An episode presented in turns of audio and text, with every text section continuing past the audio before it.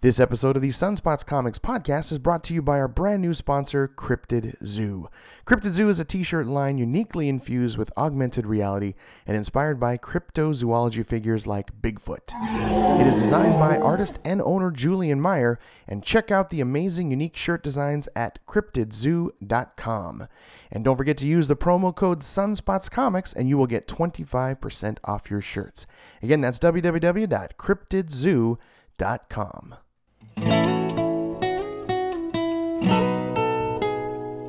If you're looking for a place where your love is shared the same, for the stories where the hero saves the girl somehow, well, look no further, friends, the adventure never ends. We will save the world somehow.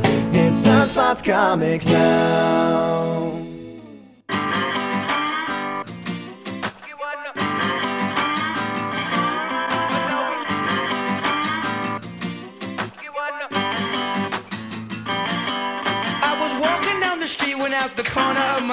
Saw a pretty little thing approaching me. She said, I never seen a man who looks so all alone. Could you use a little company? I got bills to pay, I got the mouths to feed. There ain't nothing in this world for free. What's up, everybody? How you doing? This is Chris Latore. You're listening to the Sunspots Comics Podcast, issue number 91. 91, that's right. Thank you and welcome, and thanks for tuning in and hitting subscribe and all that good stuff.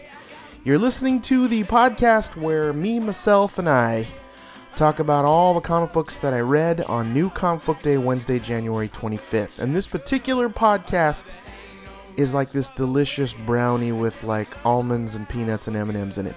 Yeah, it's nutty and good. I'm your humble host, Chris Latore. Thank you so much for joining us here in the Sunspots Comics podcast, where every single week I go through an amazing list of comic books that I recommend to you. That's right, every single week. I mean, maybe you're brand new to comics and you're not sure what to buy because it's expensive. Or maybe you have just been reading since the very dawn of existence and you just want to spend your money right and save some time. Well, then our Sunspots Comics podcast is definitely for you. So tell someone about it. Please subscribe to our podcast and follow us, of course, on Instagram, Twitter, Facebook, Xbox Live at Sunspots Comics. It's that easy. That's right. And even our little YouTube page, youtube.com slash Tofilat, where I'll be putting more stuff on that very soon. It's just a little, it's brand new and there's not much stuff there. Also, two little fast thank yous to one, of course, to Nick Papa George for doing our theme song, which you just heard. I hope you like that. He's an amazing musician. Check him out at facebook.com slash Nicholas Dell Music. He is good. And also thank you to my son Justin Jables for his uh, work on our Sunspots Comics blog, which he does so fantastically. And you can check that out at blog.sunspotscomics.com. His latest and greatest is on his top five movies of 2016. You should check it out. I saw two, I've seen them all, but there are two on there I didn't want to see. And I actually gave them the chance because Justin Jables recommended it and I loved them.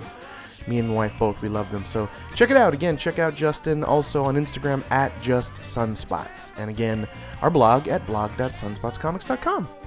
And another little quick uh, announcement reminder to don't forget to check us out on Instagram because I will be posting tonight. I'm going to be posting a free comic book digital code. So this is just sort of a random freebie giveaway that I'm going to be doing every so often. When I get my paper comics, I never use the digital codes, and I thought to myself, why not just give them away? Why not? So every now and then on Instagram, I'll just post a little picture and the code, and it's first come, first serve. So grab them fast. And if you win one, you get one, please just let me know. Like, say hello on Instagram at Sunspots Comics. And I'll be posting one today. So go get them. Get in there. so let's get into the Sunspots Comics Podcast, issue 91, with some stuff that's just been floating around in my nerd brain. That's right. The first thing is, is there's two conventions coming very soon, coming in February. The first one is the Retro Gaming Expo. That's February 4th and 5th in the Ontario, California Convention Center. And this looks like it's the first one. And it's going to be just packed with folks that are all about retro gaming. And I'm not that I don't live that far away from Ontario, so I'm going to be checking it out and kind of covering it. And it's a it's a two day event, just those two days. Looks like it runs from like 10 to 4. Uh, each day, but they have like uh, a bunch of people in the podcast business, a bunch of people that are just way into blogging about it. Uh, the special guests include the um, the Nintendo folks. They're going to be there in just all kinds of ways, rather than list them all. Um, there's going to be a cosplay contest. There's uh, just a ton of stuff that's happening, and there's going to be panels. And uh, with the panels on retro gaming, I mean, come on. So if you're into retro gaming, check it out at SoCalRetroGamingExpo.com. It's something a little different and kind of cool. And if you're an oldie like me and you like retro gaming, then this is for you. So check it out. And the second one is the Long Beach Comic Expo. This is in the Long Beach Convention Center, February 18th and 19th. And one random thing that I'm super excited about is Mark Waid. Writer Mark Waid will be there. He and another big draw that just I saw and I was like, "Whoa!" is Aquaman himself, Jason Momoa will be attending. So just two random things along with a monster load of, of panels, educational panels on how to create comics and just fan stuff out. A ton of of celebrities and writers and artists. Their artist alley is heavily robust this year. It is jam packed. I'll be there in a press capacity, so I'll be floating around, try to cover an interview and see as much of it as I possibly can. But I'm super, super, super duper excited about that. So Long Beach Comic Expo, February 18th and 19th. So two comic book or two comic book, one comic book convention and one retro gaming expo convention that's coming up. So very, very cool. You should check it out if you're in the area. And the next thing on my nerd brain is Samurai Jack fifth. The fifth season premieres on March 11th. That's right, on Adult Swim. It's going to be 10 episodes. I mean, it ran from 20, 2001 to 2004, so we've had to wait 13 years for the for the for the fifth season. That's quite a long time. But I was excited to hear that Phil LaMarr returns as the voice of Samurai Jack. I mean, the creator uh, Genndy Tartakovsky he released just one image of Samurai Jack season five, which shows him like way like kind of older, not way older, but but significantly older and kind of beaten down and weathered. He's covered in long hair and like a seriously long beard and blood. And it looks fantastic. It looks amazing. If that has anything to do with the tone of season five of Samurai Jack, Samurai Jack, I'm gonna be so stoked. So I can't wait. I'm excited about that. Tune in March 11th on Adult Swim. That's Samurai Jack's fifth season. I hope there's more. I mean, it's uh, it has so many. It's like award winning and so many accolades, and it's it's just such a fantastic animated series about a samurai that walks the future, trying to uh, find this this demon called uh, Aku that's ruined the future, and he wants to destroy Aku to save the past and maybe get back there to his family and who knows? But it's just that sort of wandering, epic uh, journey of a samurai, and it's just so much fun, and it's one that I rewatch constantly. So check out Samurai Jack from Genndy Tartakovsky. It's good stuff. And then check out his comic book Cage, which his he just wrapped up. The fourth and final issue uh, just came out from Marvel Comics, and that was. Fan- I hope he does an animated series of that. That's my request. Please do it, Genndy. It's good stuff.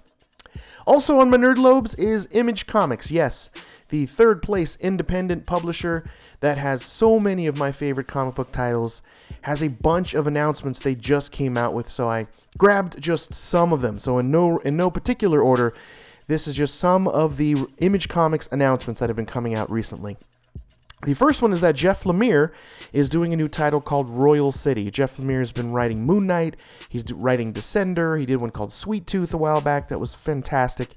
He's a big deal. He's a New York Times best-selling author, and he's doing a new title called Royal City, which I'm super excited. They just released some of the imagery of the interior art, and of course it's Jeff Lemire. It's strange looking. It's very much of the watercoloring style, very minimal coloring, just a lot of white on the page and it's just has a very independent, quirky, and interesting look to his to this comic, uh, Royal City, which he always has anyway with everything that he does, what that he particularly draws. But I'm super, super, super excited to see Jeff Lemire's new title and image again called Royal City. It says it's coming in March. And the next thing that just pops in here is the they're celebrating Image Day on Wednesday, February 1st. That's this Wednesday because it's their 25th anniversary. And they're doing a couple of kind of cool things. They are going to be releasing a, a, bunch of titles, at least three so far that they've released, that are going to be 25 cents. I'm like, yes. And one of them is is Walking Dead 163 is going to be 25 cents. That's fantastic. I mean, we're going to pay the three bucks anyway, but They're giving it away for 25 cents. Invincible is another one that they've uh, revealed is going to be the I think it's issue number 133, yes. And Outcast, issue number 25, is going to be 25 cents. So you got to go grab those three regardless. Just go get them, get five or 10 copies, and then give them out to your friends. Yes. And then they've done a tribute to the to Marc Silvestri and to the the extreme title of Im- titles of Image to celebrate the 25th anniversary. They're doing a ton of single covers that are in homage of the extreme image titles that were back in the early 90s. So things like Deadly Class 26 is is commemorating Marc Silvestri's Cyber Force. Uh, Jonathan Hickman and Nick Dragotta's East of West. They'll be uh, you'll get like a Team Youngblood redo of that. So it's just going to be a very homage to the 90s. I mean, even Invincible is doing a Youngblood cover. So it's all covers that are going to be commemorating all of that, the extreme image titles that came out in the 90s. So very, very cool. And then the three comics that are going to be 25 cents to just name a few things. Another random one in their news is that. Uh, there's another title coming out here. Uh, oh, um, it's it, this looks just absolutely nuts. This is uh, it's called Plastic, and it's a title that is from uh, Doug Wagner and Daniel Hillyard and Laura Martin. They all team up for this uh, this very creepy and unsettling uh, title uh, called Plastic. Even Robert Kirkman is quoted as calling it the weirdest crap I've ever read, and he doesn't say crap. I love it.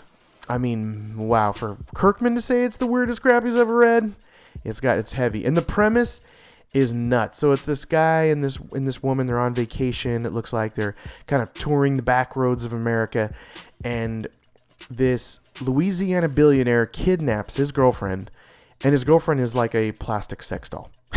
so where does it go from there? I mean, it's uh, sounds like it's going to be just like this very strange and kind of unsettling serial killer story, possibly something that we just we will absolutely have to read because it's just going to be messed up. So I'm excited about that strange title. So there you go. There's a smattering of just some of the image announcements. Go to imagecomics.com, I'm sure, to see the full gambit of all of the announcements. But 25th anniversary is coming up. They're giving out some comics away for 25 cents. They're and they're doing that that homage to the extreme titles of the 90s. So a lot of stuff happening in Image and 25 years. I can't believe it's been that long.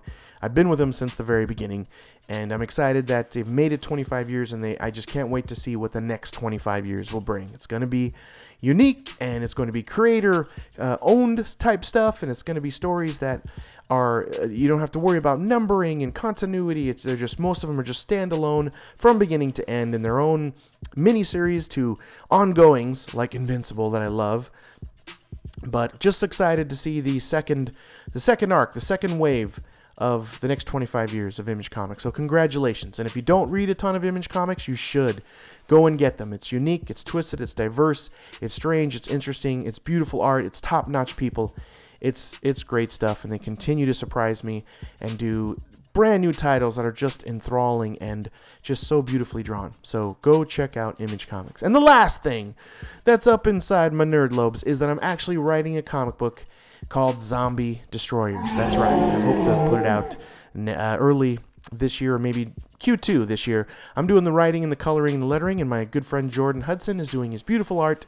Please check out his Instagram at Jordan underscore Hudson underscore art. His art is beautiful. Thank you, Jordan, for all your work there. And check out our site, zombiedestroyers.com. We've put four little sample pages there of zombie destroyers so you can see. No no words, but there's just some some pencils and some ink that is there on zombiedestroyers.com. So check out our samples. And just a quick highlight just uh, Jordan is almost done with page 18.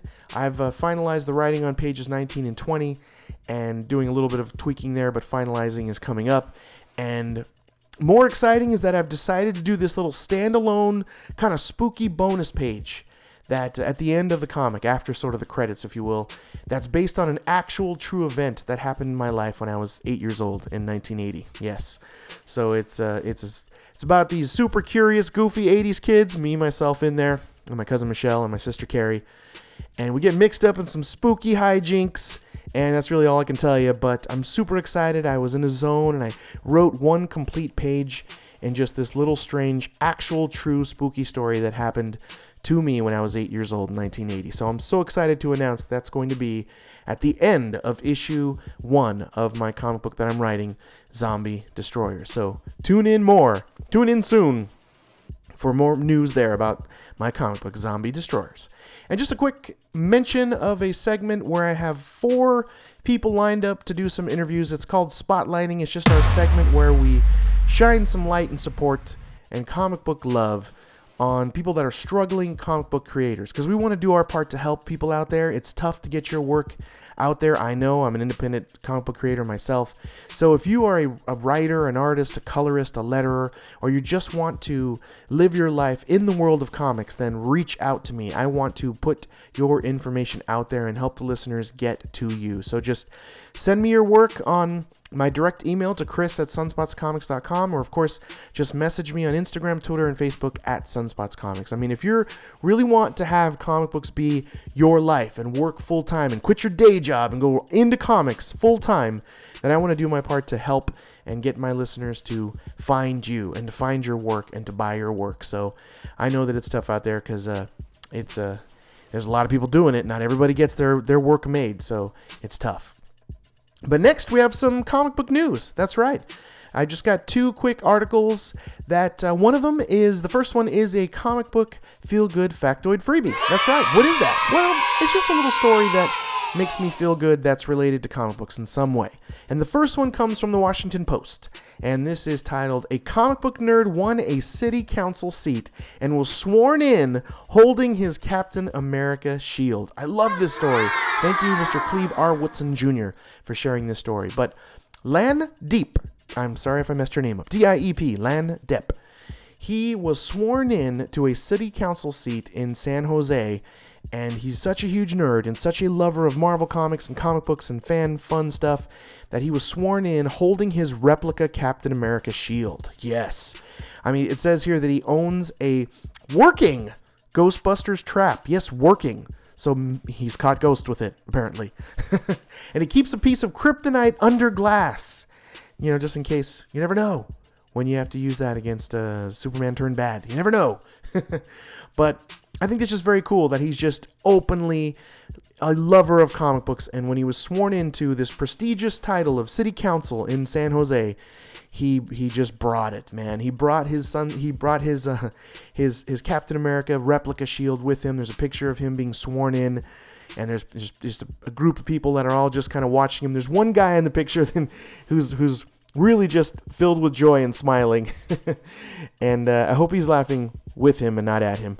but he's definitely having a good chuckle at Mr. Lan Diep that is being sworn in. He's got his hand up, he's got his his right hand up and his left hand on his shield, as where it should be. So very, very cool. Hats off to you, Lan Diep, and thank you, Washington Post, for, for sharing this sh- story. It definitely, definitely warmed my nerd heart and made me just feel feel good and feel proud that he's standing up there in an official capacity. Pronouncing his nerdness. That's right. Be proud. Way to go, Len Deep. And the second that's right, did you hear that? The second article makes my spider sense tingle. That's right. And there were a ton, there was a ton of coverage on this particular subject, but I grabbed a few. The one I'm going to read is from livescience.com, but it's like this new wasp. Uh, this title is The Crypt Keeper Wasp Turns Its Hosts into a Self Sacrificing Zombie. So this new Crypt Keeper, which is called the Euderus, which is uh, that's actually set from the Egyptian god of evil and chaos, Euderus. Uh, they found this wasp, and what it does is it has this neurotoxin that it can inject into other wasps and basically turns them into zombie hosts. like they'll self-sacrifice and do what they need to do for the crypt keeper wasp to to to win the fight to get its food. I mean wow all they need to do is somehow extract the dna from this right? You're seeing where i'm going with this. This is like super villainy uh, 101 here and I mean, it, or it just writes itself. I mean, even a villain called the Crypt Keeper, that's just, it's perfect. I mean, the Crypt Keeper Wasp, even, or the Zombie Wasp. I mean, the names, it just, this just writes itself, right? But very cool when science comes together and, and kind of scares you into that. Someone could actually, a smart scientist could, this right here is their gateway into villainy. Just find a bunch of these Crypt Keeper Wasps and extract its DNA, and you're good to go, right? You could create these these zombies around you that will do your bidding. And so there's somehow with this neurotoxin it that that is injected to other wasps, it's able to control the minds of these other wasps with that, creating them uh, to as these zombie wasp hordes to do its evil bidding. I mean, that's cool. Science is awesome, right? But I thought, man, this just uh, makes my spider sense tingle. That's right. That's what the sound effect is.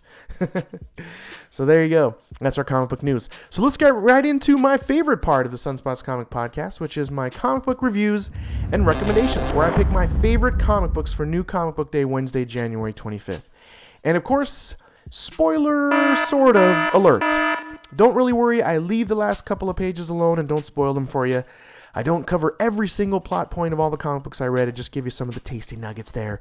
Just trying to entice you, just trying to inspire you, trying to get you to get up and go to a comic book store and buy these comic books. So, but there you've just been warned, spoiler kinda ish alert.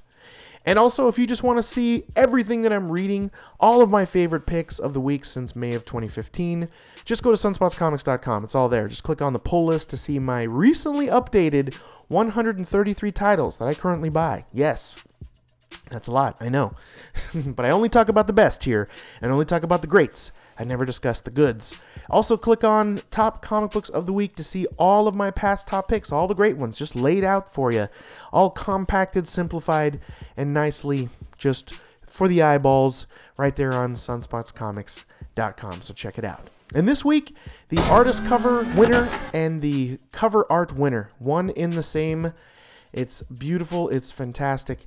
It is Harrow County, the artist Harrow County, uh, Tyler Crook. It's just gorgeous. I've said it a million times. He's won favorite artist and favorite cover artists a bunch of times. Just go back and look at sunspotscomics.com and look at all the times you'll see Harrow County. It's there a ton because his art is delicious. It's amazing. this cover, we'll start with that. It's got a, uh, a hunter and a couple of hound dogs and a shotgun, and the beast lurking behind them, Malachi, just with its four eyes and its crazy tusks and it's like this this bull and a buffalo and a and a black demon all mixed in together and it's just dark and creepy and he's like in the forest and this hunter has no idea that this giant beast is lurking behind him and it's just iconic and gorgeous and the smattering of the of the watercolor painting style that that he does is just it's gorgeous. Tyler Crook, hands off, uh, hats off. Some of his best art is in this, and looking in the inside of this, it just continues that gorgeousness. I mean, a lot of times you'll see artists that spend a lot more painstakingly love and attention to the cover and then you see them sort of taper off. This just like kicks it into another gear in the interior. All 27 pages are gorgeous. Page 1 is like this two-page spread of all these hound dogs watching as Malachi is dispatching a victim, and there's body parts and blood and dripping from his teeth, and it's just gruesome and beautiful and horrific all at the same time. It even has this um, H.R. Giger kind of look to Malachi with all the sort of black tendrils that remind you of you know the aliens and the alien queen in in J.R. Uh, Giger's uh, designs. It's just beautiful. It's symmetrical. It's iconic, and you have the very dark uh, black contrasting with a lot of orange and yellow, and it just pops and stands out.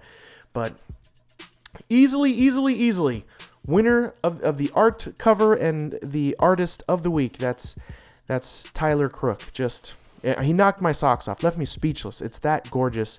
But check out Harrow County. It is beautiful. And issue number 20 is is just even more beautiful. I can't believe they're 20 issues in and it doesn't seem like they're taking their foot off the gas. I mean, they have just revved up and they're staying there. It's like it's nonstop, but beautiful, beautiful art. Hands down, easily art winner. As I read all the comics this week, it just it easily as I do my little battle of okay, these are the top five as far as art goes. This is the top five as far as covers go. It was just hands down. It, it, it didn't require much deliberation.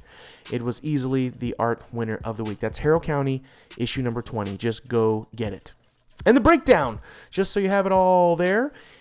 I have uh, I, I read 23 comics this week and nine of them made it to the great ones recommendation list. That's less than 50%, so I was a little bummed at that. But the nine that made it were phenomenal. And I always try to give you uh, only the phenomenal ones, only the greats. I always give you that. They got to be like a 4.25 out of 5 po- uh, possible for me to consider them great. and that's the ones I'm spending my time and recommending to you. And new number ones, I always like to highlight how many of them are brand new number ones, and uh, there was uh, four, and only one of them made it to the great ones list, and uh, the one that made it is super duper good. So I'll discuss that here in the countdown in a second. So here we go. Let's get into my top comic book recommendations.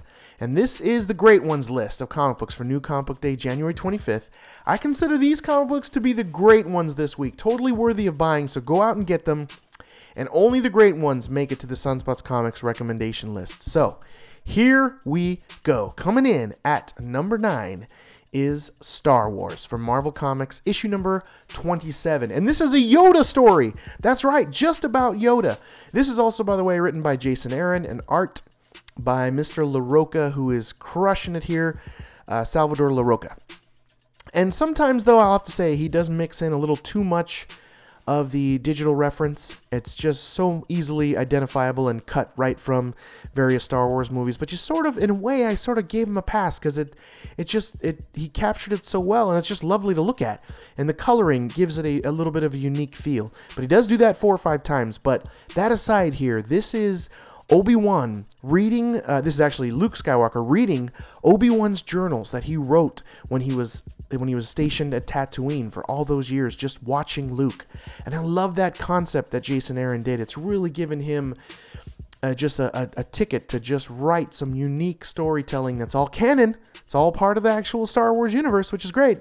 But this is from the journal of Obi Wan reading a story that Yoda shared with him and it is lovely. So Yoda feels this disturbance in the Force, and he goes to this strange planet that's occupied by these Lord of the Flies children that are all wielding these these staffs and sticks with this blue stone on the end of it, on, on the tips of everything, on their on their their staffs and arrows, and it has this this really glowing bright like stone. And you honestly, I thought maybe they were kyber crystals. I was waiting for them to kind of reveal that, but they're not. But Yoda, it has a, a strange reaction to the Force. And I hope we see more of this. I mean, I know it's canon. We've sort of never seen that before, as far as I remember, in sort of any other Star Wars inclination, any story, animated series, movie of this strange blue stone on this planet. And they're even digesting it, which is strange. And it has unique, sort of like force like effects on some people that digest it, or it kills them and makes them sick. But they have these Lord of the Flies children there believe that Yoda is a threat at first and attack him. And that is a great little sequence. That's the opening sequence of them attacking Yoda. And he's having difficulty because of these strange stones actually sort of protecting himself. And I thought that was an interesting concept. Like, hats off, Mr. Jason Aaron, adding this strange element into the Star Wars universe. And I, I do hope we see more of it. It has a. It's sort of reminiscent to me of the Timothy Zahn, where they have the the those actual worms uh, that can repel the force. It's just something. It's just a, a, little unique sort of item or stone or element, or in, in the case of Timothy Zahn's, uh, you know, the worm creature, the calamari, I think, or something like that. Uh, forgot the name of it. It's not calamari. It's a delicious food I love to eat. But anyway, um, uh, this stone is is tripping the force out, and Yoda's having difficulty with it. But he wants to know the source of it. He wants to. He finally, you know, earns the trust of the children, which I won't explain how that happens, but they sort of tell them their story and they tell them of this of this strange beautiful rock mountain made of that strange stone and he sort of they sort of take him on a journey to the caves in their land to sort of show them the origin of the stone and why it's so important to them. And they even have this sort of war that's going on between the two tribes, and they have a captor from this other tribe, and he, and Yoda's trying to make peace between them. He decides. And so he frees this captive and decides to take him back to his people as an act of, of faith and of peace to try to get the two sides to get along. That's all I'm going to tell you, but it's a great little single shotted Yoda story, and there's going to be more of it. I mean, it actually even stands alone, kind of comes to an end, and I kind of like that, but they're definitely going to continue this. I, I read up on it. There's going to be more of this Yoda story. They haven't said exactly how many issues right now, but it looks like it's possibly going to be two, maybe three. But I'm enjoying this. It's great. I I just absolutely love the the kid aspect and like I said the the strange stone aspect and Yoda just being there solo and that he's not just this all powerful he's kind of taken down a notch and he has to kind of talk his way into bringing these two tribes uh, to stop uh, this war that they've go- had going on for many many years so very very cool I'm in Star Wars has been continually super good and Jason Aaron's killing it. So go back and get all the Star Wars. Trust me, they're just fun. They're a good time, and they they give you that that Star Wars feeling like that Rogue One gave us, and I love that. So coming in at number eight is from Image Comics. It's Reborn, issue number four, and this is from Mark Millar and art by Greg Capullo. Some of Greg's best stuff, by the way. If you're a fan of Greg Capullo, you've, you've loved him in all of his Batman work and beyond, and Spawn, for example. This is some top notch work by Greg Capullo, and he really is telling, he's really just been given some creative muscle here and just kind of doing his Greg Capullo thing, and you can, you get that sense of it. He has a great job with the close ups and the facial features, but this is crazy, like out there fantasy realm stuff where when you die, you go to this other realm where the rules are still sort of being laid down. I love that. Like if you're horrible on the planet Earth, then you're this powerful sort of evil sorcerer in, in this realm, the afterworld. And our main character is this woman that's been reborn, and she's the she's the chosen one. That's right. She's the she's the one eh, the, the one in the Matrix that is going to is going to create this whole other world or save the day. She doesn't even know what the prophecy is, but she's just thrown into after she dies. She's this older woman that she is the chosen one. And here she decides to go after her late husband that was good to her all those years on Earth. And so this is the little side story where she found her dad, and her dad is this sort of the sergeant at arms in the afterlife, and she takes her dad and her on this this epic road journey. Who doesn't love those, right? Where they're trying to find her her late husband and they run into some serious trouble where uh, I'd say one of the highlights is this General Frost, this this cat-like anthropomorphic character that is hell bent on killing our our main character, the the woman, which I've already forgot her name, because uh, she had the cat neutered on Earth. Yes, and so that cat now wants its revenge and is kind of this frost cat sorcerer. So there's a, a section on that, and there's this group that is hell bent on destroying them and bringing them to their primary master, who is this demon that looks like some serious bad news. But this is a bump in the road. They run into someone else from her past, and I love how that mingles into the story of how these people don't like her in the afterlife and how I don't want to spoil it. So things that she's done in her life that you really wouldn't even think are that horrible. These people are, coming back to destroy her in the afterlife. So I love the strange, weird afterlife fantasy world that they're Lord of the Rings kind of realm that they're living in and all these strange rules but it it's we're only on issue number four and they haven't quite laid out like necessarily where this is going. We know it's uh she's part of the good uh you know group and there is this demon that's that ultimately wants to end the prophecy and and stop her from doing what she was prophesized to do which she doesn't even know yet but she definitely has that thrown upon her and that weighs upon her that responsibility. And i like that aspect it, it has that feeling of reality. In this absolutely nothing to do with reality story. But reborn number four check out reborn. I wish it was delivered on time. I sort of forget where we left off a little bit but it is good stuff from image comics reborn issue number four. Get it. And coming in at number seven is the only new number one in the countdown here.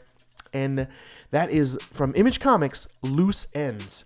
And Loose Ends is written by Jason Latour, who is the artist of Southern Bastards. And it's definitely in the art style or vein of Southern Bastards, but definitely does its own thing here for sure. Stands alone. Uh, this is the art by Chris Brunner. But he definitely has that Jason Latour like art sensibility. So it's cool to see an artist be the writer here. And I know Jason Latour has written stuff in the past, but right now for me he's really known for his amazing work on southern bastards but this is a strange little weird tale about this this somewhere in the midwest honky tonk town and they're at this there's a, it's really kind of set around this bar where a man is waiting by the phone getting waiting to get some information potentially about like a drug deal if you will and he's kind of a scumbag. He's kind of a deadbeat dad. He references that he's not paying his child support. He's drinking and smoking up a storm, waiting by this phone booth, which is strange. I wonder if the if the South still has working phone booths. I don't spend a lot of time out there, but it probably does. But I'm sorry, South. I, I, I just don't know that. But I know Jason Latour is from the South, so it, it I'd imagine it's it's very much stemmed in realism of the, the South that's in Jason Latour's mind. But then the uh, the waitress comes out to sort of see what's going on and just kind of touch base with them, and he kind of gives overpays for a bucket of beer, and it's just setting this very strange Southern fried world here and that the character is involved in some drug dealings and he's involved with this character that's just a ton of trouble and they have a little flashback into his friend and yeah it's definitely sort of drug related. I don't want to give up every little aspect. But the unique sort of rich sort of very realistic feeling of the south here is what's going down and i think jason latour is one of those uh, him and Jason Aaron have really just captured that. They they know it, they live it, they they they feel it, they smell it, they taste it. It's kind of all here. You you get that that real immersion, that sense of uh, of the South and how the people are and the feeling. I'm sure it's a hyper extended, over you know exaggerated sort of feel because that's what's making this interesting and maybe over the top. But there's definitely a feeling of realism grounded in they know this area, and it just feels that very realistic. But ultimately, some craziness happens in this bar. There's some some jerks. There's a knucklehead, uh, kind of a, a you know muscle bound knucklehead at the bar, and he's harassing the women there. Some madness goes down. Some guns are fired. That's really all I want to tell you, and just madness sort of ensues because I don't want to tell you every aspect. There's only two or three things that really sort of happen here, but they're laying out some great. He's laying out uh, Jason Latour some great found foundation work here of an interesting set of cast and an interesting sort of very realistic feeling world. And where is this going to go? The colors are vibrant. The art style is very moody and scratchy and, and dark, and a lot of great close ups on the eyes to really give you that emotion. But uh, the exchange here, too, of our main, sort of main character uh, dealing with his uh, ex and him being a deadbeat dad is, uh, it's just, um, it feels, you know, yucky and gross and real. And I, I like that. It just all feels like this real life sort of experience, but hyper hyper realized in comic book form is done just beautifully. So I added it to the pull list. I'm gonna definitely check out more of Loose Ends by Jason Latour, and like I said, Chris Chris's art on this top notch. Chris Brunner, um, to the point where I'm gonna check out some of his work elsewhere. It's that good. But if you want sort of a something in the vein of of Southern Bastards and that Southern fried um, craziness and uh, and and death and murder and mayhem, etc check out Loose Ends. It's definitely for you. So coming in at number six uh, from uh, Vertigo Comics is Frostbite, issue number five. And this is written by Joshua Williamson, who's doing The Flash and this and a few other things. And this is art, beautiful, beautiful painting style art from Jason Shawn Alexander. Gorgeous stuff. I mean, he's got a lot of splattery ink effects here, and it's just like you can absolutely feel that like a masterclass painter is doing the art on this. So gorgeous, gorgeous stuff. And talk about really capturing the feeling of just cold and it being freezing and how the snow can kill you and it's like the ice and the snow is like this impending doom. It's a character in in, in this comic and I love that.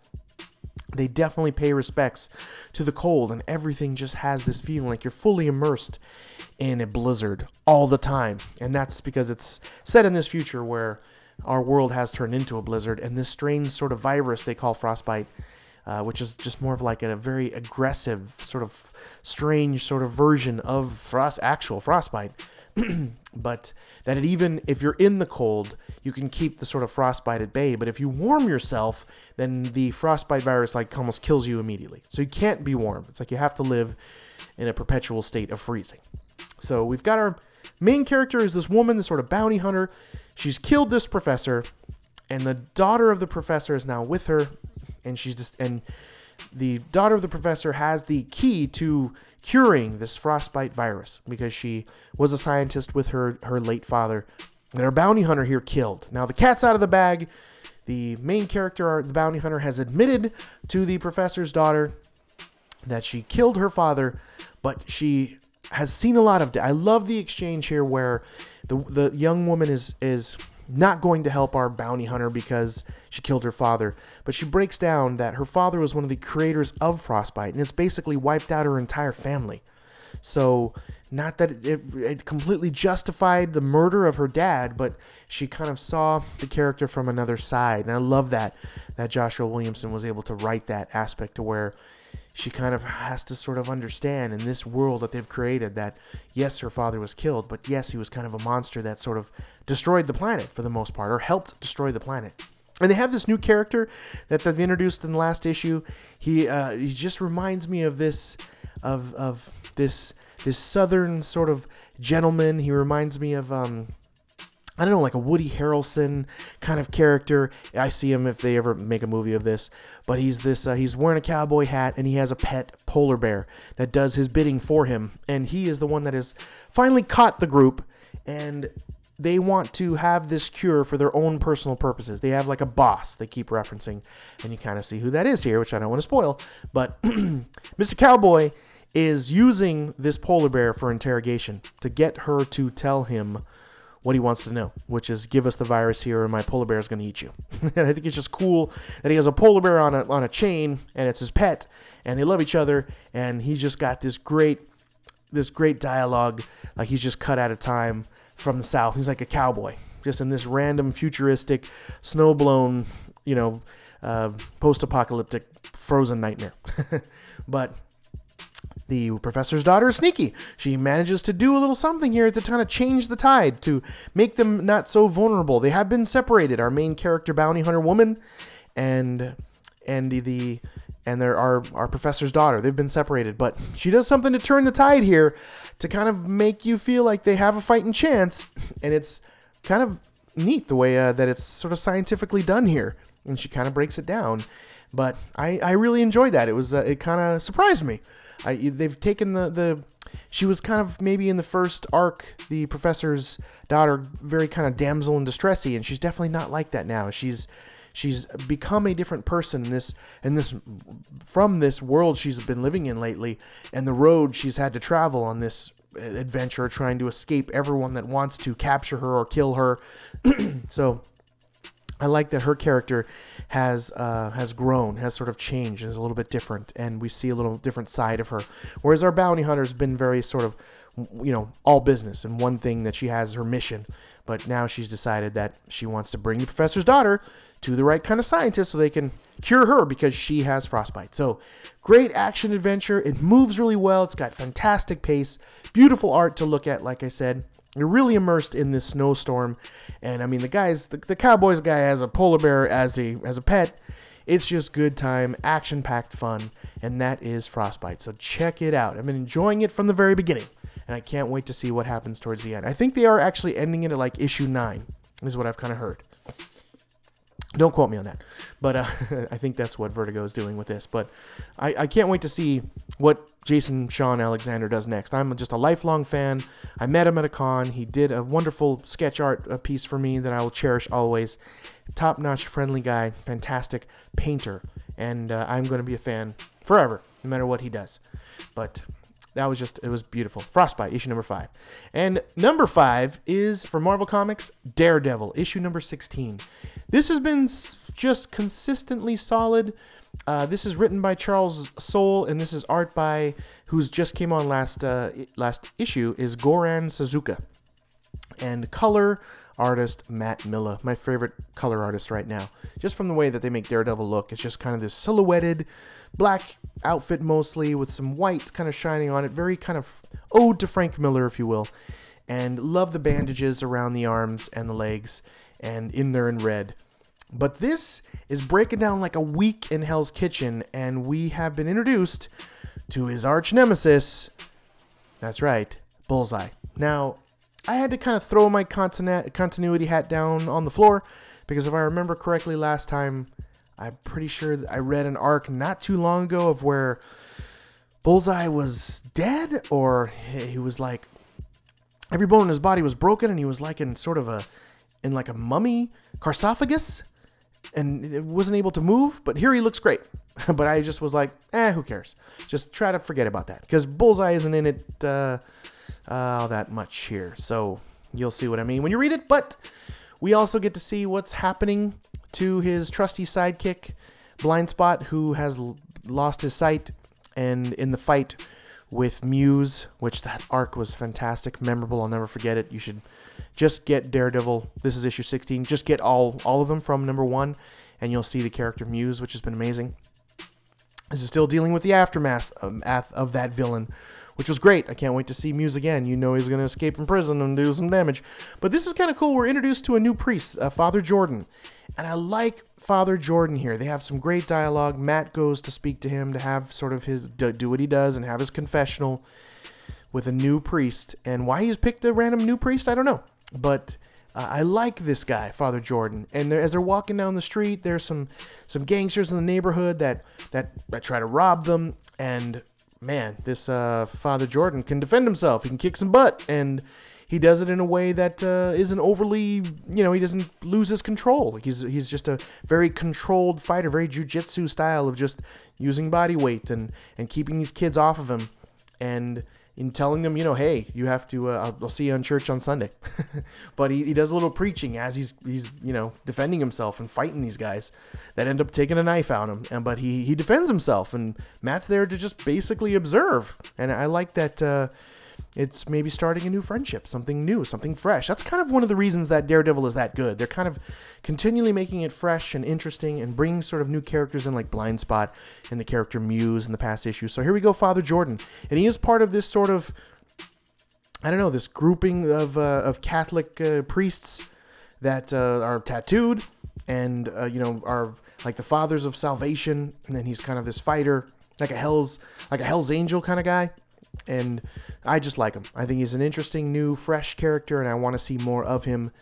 They uh, reference him uh, as maybe he was part of this sort of night group or something. Like they show this, uh, like maybe a very old, like maybe he's uh, he's thousands of years old or something. There's, so interesting character introduced. I want to see more of him. Father Jordan, kind of cool, and like I said, he can he can handle himself and he looks like a black version of the Kingpin. Though I, that's the one thing I was like, wow, that's he's wearing a he's he's wearing the he's a man of cloth, but he kind of looks like that. Um, anyway, uh, uh, maybe that's just a little sensibility of that character, but who cares? Father Jordan, interesting, and I want to see more of him and where that goes. But this has a, a bullseye and Daredevil fight scene that's just completely memorable. Some really unique paneling just all over the place, overlapping each other. I really like uh, what Zazuka has done here uh, with some of the some of his artistic freedom and how the fight scene goes with Bullseye. It is just a ton of panels all over the place, and I love that. And they're overlapping each other, and they crisscross, and they kind of get in the way of each other. And it's this two two page splash of this fight scene that's that's very memorable. Uh, it's very iconic and lovely, and they've captured. He's really captured the way I think I think Daredevil needs to look, which is very in the shadow, and he's not always in the just brightly lit and standing there where you can completely see him. He's just it's just shadowed and part of him, and he kind of keeps the shadows, and I really like that, and it's gorgeous to look at. But that's all I really, want to tell you, because there's some stuff at the end that goes on. But Daredevil has been consistent. It is solid. The new artist is fantastic, and you still have Charles Soule on it, and he's doing a great job with Daredevil. Keeping it fresh, keeping it fun, keeping it interesting. Can't wait to see you. This is the brand new start of a brand new arc, so good time to jump on. It's Daredevil 16. Go get it. And coming in at number four is from Marvel Comics. It's Infamous Iron Man, issue number four. And this is from the team of Brian Michael Bendis and one of my favorite artists of all time, Alex Maleev. And this is kind of the ode to Superior Spider Man, where Doctor Doom is has chosen to be Iron Man because Iron Man is uh, his body is sort of dead and he's now turned into this artificial intelligence that sort of fuels the new Iron Man. I don't know. It's a it's kind of a mess there. Whatever it is, till they resurrect him in his body. Yes, Doctor Doom has decided to just Victor Von Doom is just going to be Iron Man. He's just chosen to be so. So he's trying to convince the world that he's good even though all of the murders, deaths, and kills that he's done in the past uh, are there to continually remind everyone, and Shield, and Ben Grimm, the Thing, who's after him. Now, this is a conversation at first, the opening sequence where um, you have uh, the head of Shield at the time. Her name is, escapes me. She is uh, talking to her mom on a phone, and it's like this this very grounded and realistic kind of moment here where yeah, she's the one of the leaders of the free world, and she's the you know director of Shield, but. Uh, she still has to be humble when her mom is on the phone. so I just like that. I don't know. It just grounded the whole thing, set kind of a nice tone. But she has no way of believing Victor Von Doom is just going to be this happy-go-lucky, friendly Iron Man. And his powers are strange and mystical, and he can teleport, and he can just be places. And then yes, he's just sitting in the shield carrier. And I like that they're on red alert immediately after he just appears in a shield carrier.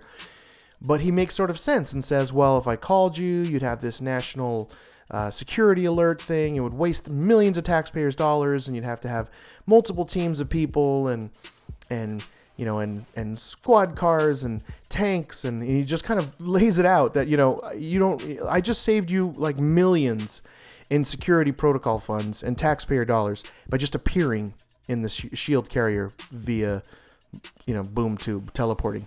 And you're like yeah makes sense. It's true. And she even does that. She goes yeah yeah kind of right i guess. True. He just saved us millions of dollars. And does that as kind of an act of faith showing that he's there uh, he comes in peace. Uh, he, she hopes. But yeah they still got guns pointed at him. It's a tense moment. I love that. And he she's talking to him and he's still like look i'm trying to be good. And she's like uh yeah but you weren't. And that doesn't just wipe out everything you did. So i love their conversation. I don't want to give up every single uh, talking point here but it's really done well and realistically. Brian michael bendis top notch writing. The back and forth here is very real very adult very natural feeling and flowing. And and it's it's just written to where how would it it, it makes sense to where like if a a, a supervillain it just wants to be good uh, you just can't take his word for it and he you're just gonna have to detain him. You have no choice. You have to arrest him. And he doesn't want to be arrested and he's not going to be because he's Doctor he's Omega powered and he has an Iron Man suit. And I love the visual look of it the green dots and that that traditional Doom sort of positioning on his chest and the green hood with the large green collars. Just love it but he gets note that Ben Grimm is in Latveria, so he is like, okay, yeah, this conversation's over. Boom, he's out of the shield. It, it's a little more complicated than that. Is how he leaves, but he's like, I'm out. I gotta go to Latveria.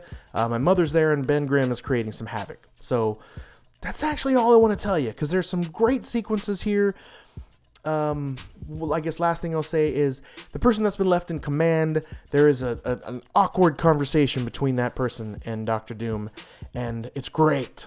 it's absolutely great and he does not like the state of Latveria, and he does a. There's quite a bit of no dialogue sequences here of him looking at Latveria and, and being like just disgusted with how it's been handled since he's been gone, and he's going to be doing something about it. But and and definitely that conversation with the new man in charge.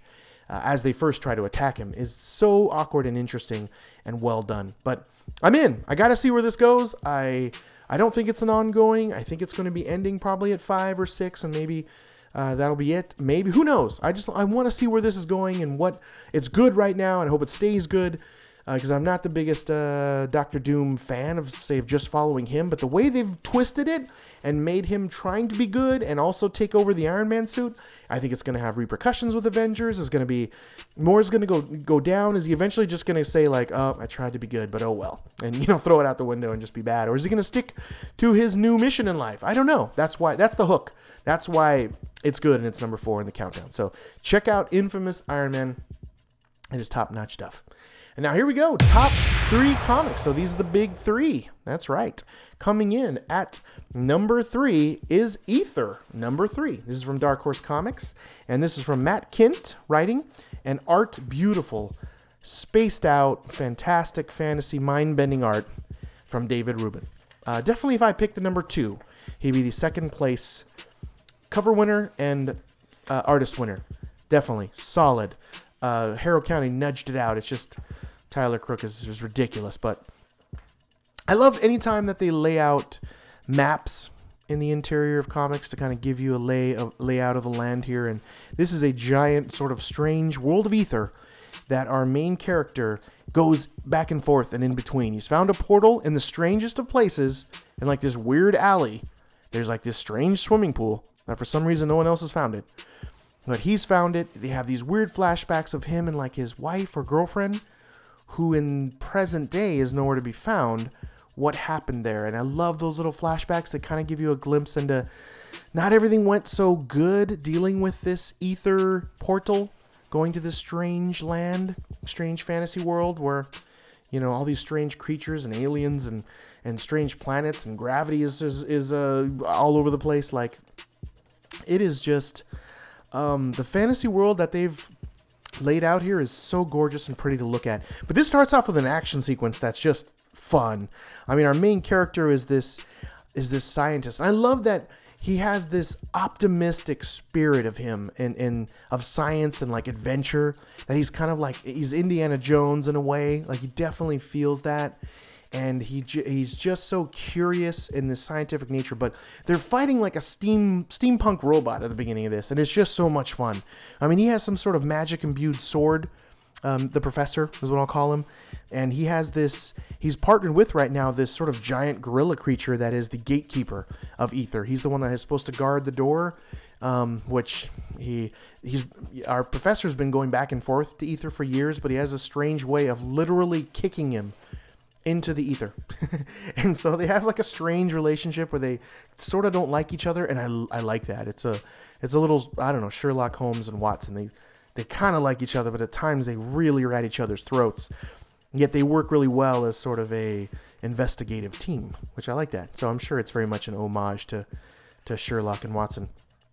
But the fight sequence goes on for like five or six pages, so I love it and the uh, the steampunk robot escapes and they're hot on his trail. That's ultimately what this issue is about. He shows them another giant laid out Lord of the Rings kind of J.R.R. Tolkien laid out map of the entire world of Ether, and it's just awesome. it's just so many little weird lands like Cloud Cuckooville, like uh, the Colosseum City, the abandoned city of lost souls, the enchanted farmland, Nobody Land. It's probably my favorite. The sideways castle of Agrippa, and there's this map drawing of a castle on the side of a mountain. Um, the River of Blood, the Nameless River.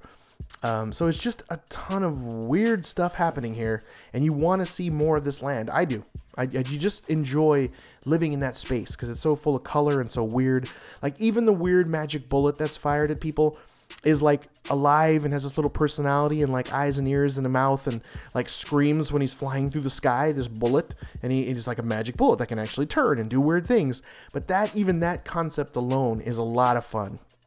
And that's where you're living with the professor and giant gorilla as they travel through the ether, ultimately trying to solve this murder mystery of like this this sergeant of the guard, this uh, the this general that protects Ether, that was murdered, and she has like flame appendages on her, and she's been murdered when everyone kind of thought she could not be murdered. That's what he's ultimately trying to solve. And then at the same time, you get those crazy little flashbacks that show the early days of the, him dealing with the ether and experimenting on it with this woman that seems like his love interest or his, or I don't know, maybe it's his sister. I don't know, but I love that they just give you enough to kind of keep you interested in wanting more of that but so well paced and such a fun, weird world to live in. And like I said, it really captures the, the spirit of comics with its rich colors. And it, it just at its heart has this optimistic science and adventure spirit to it. And I love that. Ether, top notch stuff. I, I know it's going to end. I think it's four issues and that's it. Which I think it's next week, which is weird, right? Just one week we get issue three, and next week we get issue four. But who who cares? Weird delivery time, but I don't care. I want more of it anyway. But coming in at number two is from Valiant Comics. I love this comic so much. Savage, issue number three from Valiant Comic. This is written by B. Clay Moore, and this is artists, a team of two, Clayton Henry and Lewis LaRosa. And you wouldn't know that there's two different artists on this. They they really have they complement each other. They're staying within a certain style and look. There is a time where they go from the past to the present, and the art style sort of changes, but it's not significant to where you say, oh, that's that artist and this is this artist. No, they've just partnered so well, and that's got to be hard to do with artists. But dinosaurs are in this. It's very Turok the Dinosaur Hunter. The opening six or seven, five or six pages is just our main character, Savage, which that's probably not his name.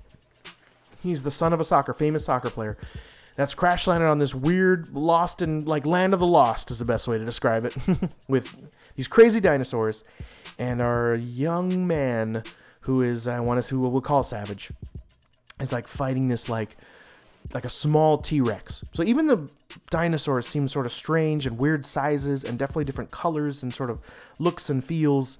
And so, yeah, you don't know what this is. Definitely it has that land of the lost feel. You're just waiting for some strange other beings to pop up. But this flashes back to when he was younger and his mother was there and they were just crash landed on this on this strange land of the lost and there is other groups of people here. So it's something strange it's like the bermuda triangle or something that's transporting like volkswagen buses and and random like uh sort of hell's angels bikers there. And it's just like it's tons of weird and strange things that have just been zapped to this strange land of the lost. But man it's it's so much fun it's exciting uh yeah that when they flash forward it's only our character savage so what happens the mother and father? You know you're gonna have to check it out but so i don't want to spoil it there but we're only three issues in and this is fantastic. This is laying out kind of a negan like bad guy the best way. He, he doesn't have a baseball bat but he has like a like this strange like i don't know what this knife is but it's like a pickaxe like a one-sided pickaxe. It's just devious looking. and he, uh, he just kind of has a Negan like look to him, and he's strange and weird, and he's kind of a collector. And when our character Savage sees him, when Savage is hidden in a tree, he sees this little soccer medallion that's around his, his neck that belongs to his family. So uh, then you see the look of anger on his face. So, yeah, it's going to be a showdown with Savage and weird ne- Negan looking guy with a pickaxe on his over his shoulder. But that's all I want to tell you because it's so good. But like I said, it's it's weird Land of the Lost stuff. It's our, our main character, Savage, young man who looks like kind of Turok, uh, dinosaur hunter look, that is fighting dinosaurs on this stranded island. And yet it's this weird Bermuda Triangle kind of place where there are some things there of sort of modern time. And then it's like director's cut edition, by the way, which I love that little extra bit of attention in the back, showing the process, the layouts, the inks, the colors, and like a commentary of their process, which I love that. It's by Kyle Andrukiewicz. He's like an editor. I think he's a Valiant editor or something. But he does the sort of extra features, director's cut at the end, showing the process, the, the beginning, the middle, the ending, uh, of the finishing of this gorgeous comic. The arts are just beautiful and vibrant and realistic, very gritty. Uh, there is that time where the flashback has a little cartoony edge to it, so you know you're in a flashback. I like that. And then the sort of current day is a lot more rough and realistic and gruesome and a little bloodier and gorier. But our main character hardly says anything at all. So he's like a you know a, a hell-bent Tarzan that's going after this Negan and this group of people. And what happened to his parents? You'll have to tune in to find out. But Savage, Valiant Comics, my favorite Valiant title right now is Savage. Go get it. It's so good. But all that out of the way, I think you've uh, you know where I've whittled it down to the number one, and that is Harrow County. And that's right, it's the triple threat. It's all three. It's the cover art winner, it's the art winner of the week, so it is, and it's the number one pick of the week. So it is all three. It's top notch. It is the El Presidente of comics this week, and this is written by this is written by um, Cullen Bunn and art by Tyler Crook. His art is gorgeous, top notch, A plus. I can't say enough about his beautiful watercoloring style of art here. And this is like this one's a game changer for them. Like I can't believe they're in issue number 20 and they've they've had three or three arcs in in those 20 issues. And this is a great jumping on. I think 19 was the start of this actual arc, but you could even jump in here. But I love the very they're it seems like they're they've fine-tuned things now. Uh, they've had some artists that were guests, but they've they're just doing such a great job of making some very clear and concise art in their storytelling. It's just it's pure genius. I mean, it's very cinematic in its feel. Like I said, there is a watercolor feel to it. There's this uh, young girl, Kimmy, that was uh, born from the blood of a witch that was hung on this tree in Harrow County. And she is imbued with these sort of powers, and she's just sort of understanding those powers, and she is still full filled with optimism and hope, and doesn't want to be this this device of evil, but she wants to be a, a being of good and of light and of hope. And uh, and though this this county, boy, you would just hate to come across this county because everywhere you look, there are strange demons and monsters and and a young boy with his uh, with no skin that's running around that can't speak, doing strange spells. I mean, it's filled with such a mess of mix of of mutilation and monsters and spookiness. It is my favorite horror comic of all time, and I haven't liked very many. so that really says a lot. But the opening sequence with all these sort of beagle hound dogs that are adorable, and this evil, crazy demon Malachi that's black and, like I said, very ode to H.R. Giger, with these orange, with four orange eyes, has uh, dispatched and dismembered this hunting group that are coming after him. They've traveled from a different county to hunt this demon Malachi. And you're like, what? I mean, it has this reputation of, of people go out into the into the forest to fight Malachi and never come back. But these three brothers and their four hound dogs think for some reason they can they can go out and hunt this thing and bring it on back. Yeah. Well, that doesn't end up really good for them. But these hound dog sequences of them coming and attacking Malachi, and you're like, no, not these adorable four or five hound dogs. Please don't eat them. And thankfully he doesn't. but what he does to him is definitely a little interesting, little twist. And uh, so I don't want to tell you there.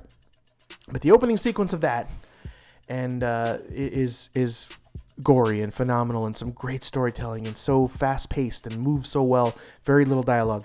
Well, you have their the three hunters have this sort of nephew that's with them, sort of the innocent in this. But yeah, Malachi doesn't care. He stepped out there with his uncles to kill Malachi, and so he's been hurt in a pretty gruesome way. But that's when Kimmy finally steps on the scene and she's really trying to convince Malachi and now these sort of golem like goblin creatures that are all surrounding this young boy. Like they smell blood in the water, like they're sharks, or these weird forest goblins look kind of like a cross between, uh, like I said, golem and maybe a rabbit. it's weird looking, big eyed goblin look at the goblin look things. But this young boy is just uh, fighting for his life. He's bleeding out. He's calling for help, and Malachi has come to to call upon him and end him now. And that's when Kimmy comes to the scene. So, will she be able to save this boy? Does he deserve to be saved? He's bleeding out. There's not much time. So filled with action and pace, and it's like, what are they going to do?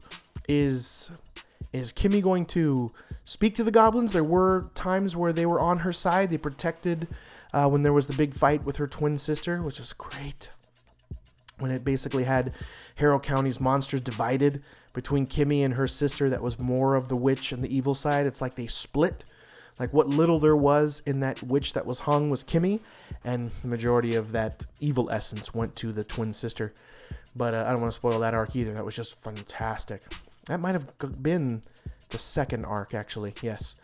And so what happens there? Does is Kimmy able to convince Malachi to save his life? Uh, I don't want to tell you, but um, Malachi is this ancient sort of like that demon that was actual sort of maybe had something to do with the very creation of humans, and they're more on the on more of a deity, godlike Greek mythology type of character than sort of a demon. So it's a complex character there, but he's been Malachi for so long. Does he? just want mankind to end? Is he sick of it all? He's definitely written with complexity, and I love that about Malachi's character. He's definitely one that I have uh, gr- grown attached to. He's he's complicated. He kind of wants to kill all humans, but it, sort of deservedly so. Sometimes he kind of just wants to be left alone, but they come after him. And there's Kimmy there, who's kind of this X factor for him. And in the previous issue, their relationship is laid out a little bit more as to why Kimmy and Malachi are tied together. They have a bond, but man, it's that's all I want to tell you because it's so good. It's so action packed. It's uh, it has an interesting little twist here and unique sort of ending. I can't wait to see where issue number 21 goes, but Harrow County does not disappoint. It's great storytelling. I look forward to it every single month. When I see it and it's on the pull list, I get giddy and it's been delivered on time. Like it's been 20 weeks in a row. I, I think there might have been a, one or two times tops where it went longer than four weeks, but doesn't matter. This is a reread for me, and I don't reread very many things. And I want to, I, I kind of hope this ends uh, and that they don't drag it along too long to where it isn't good. But if it keeps being like this, I want it to continue forever and never stop. So it's like I'm conflicted. But anyway, I think that really good stories have a have three acts, a beginning, middle, and an end, and actually just end, aren't just drawn on. But He is you just love living in this world. That's why whatever happens here, I, I'm it's a reread. And again, you get that director's cut at the end of each one of these. They have a, a single page that is uh, related to the story, but in a side sort of story in a single page way. I love that they do that after the credits and the credits. The spooky stories that actual uh, readers write in are great. They're spooky, they're horrifying. I read Harrow County in the dark most of the times with just a single light on, and I, I just that's kind of my thing. And I, I play some Tim Burton soundtracks. That's a recommendation for you right there. Just listen to anything from Batman to Edward Scissorhands, it doesn't matter. And read Harrow County and the relative dark with a single light, and especially read the stories written in, the spooky, strange stories written in by readers. Um, they're phenomenal. they're great. Um, so there you go. That's the number one pick of the week. Like I said, triple threat. The art winner, the cover art winner, and hands down the number one pick of the week. You got to go buy it. Go get it. Trust me, you'll be super happy.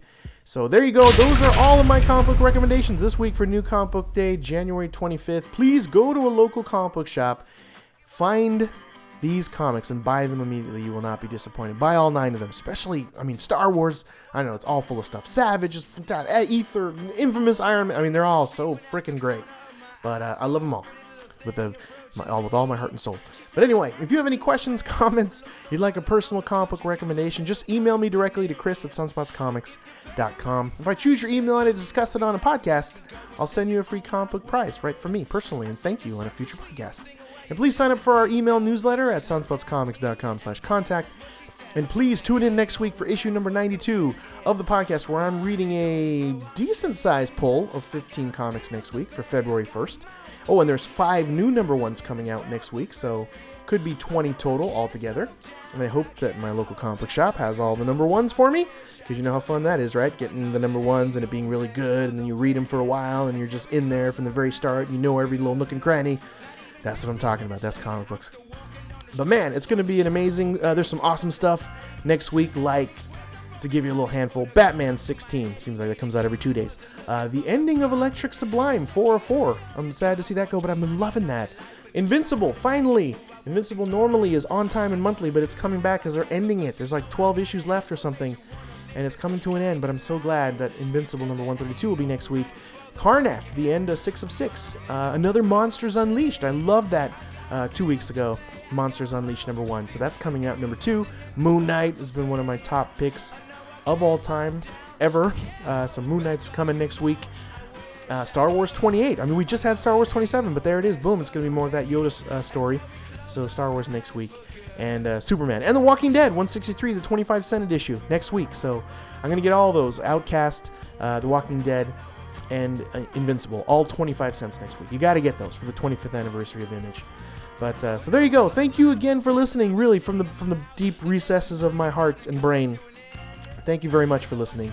And I hope you enjoyed the podcast. I hope you go out and buy those comics and you enjoy them and love them as much as I do.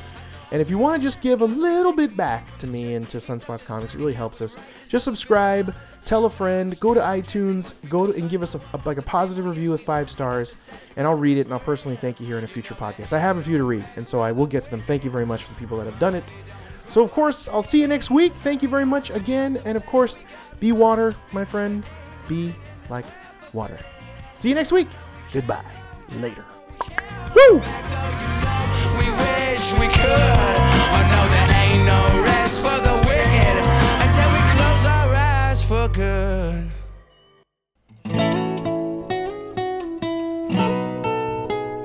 If you're looking for a place where your love is shared the same, for the stories where the hero saves the girl somehow, well, look no friends, the adventure never ends. We will save the world somehow. It's Sunspots Comics now.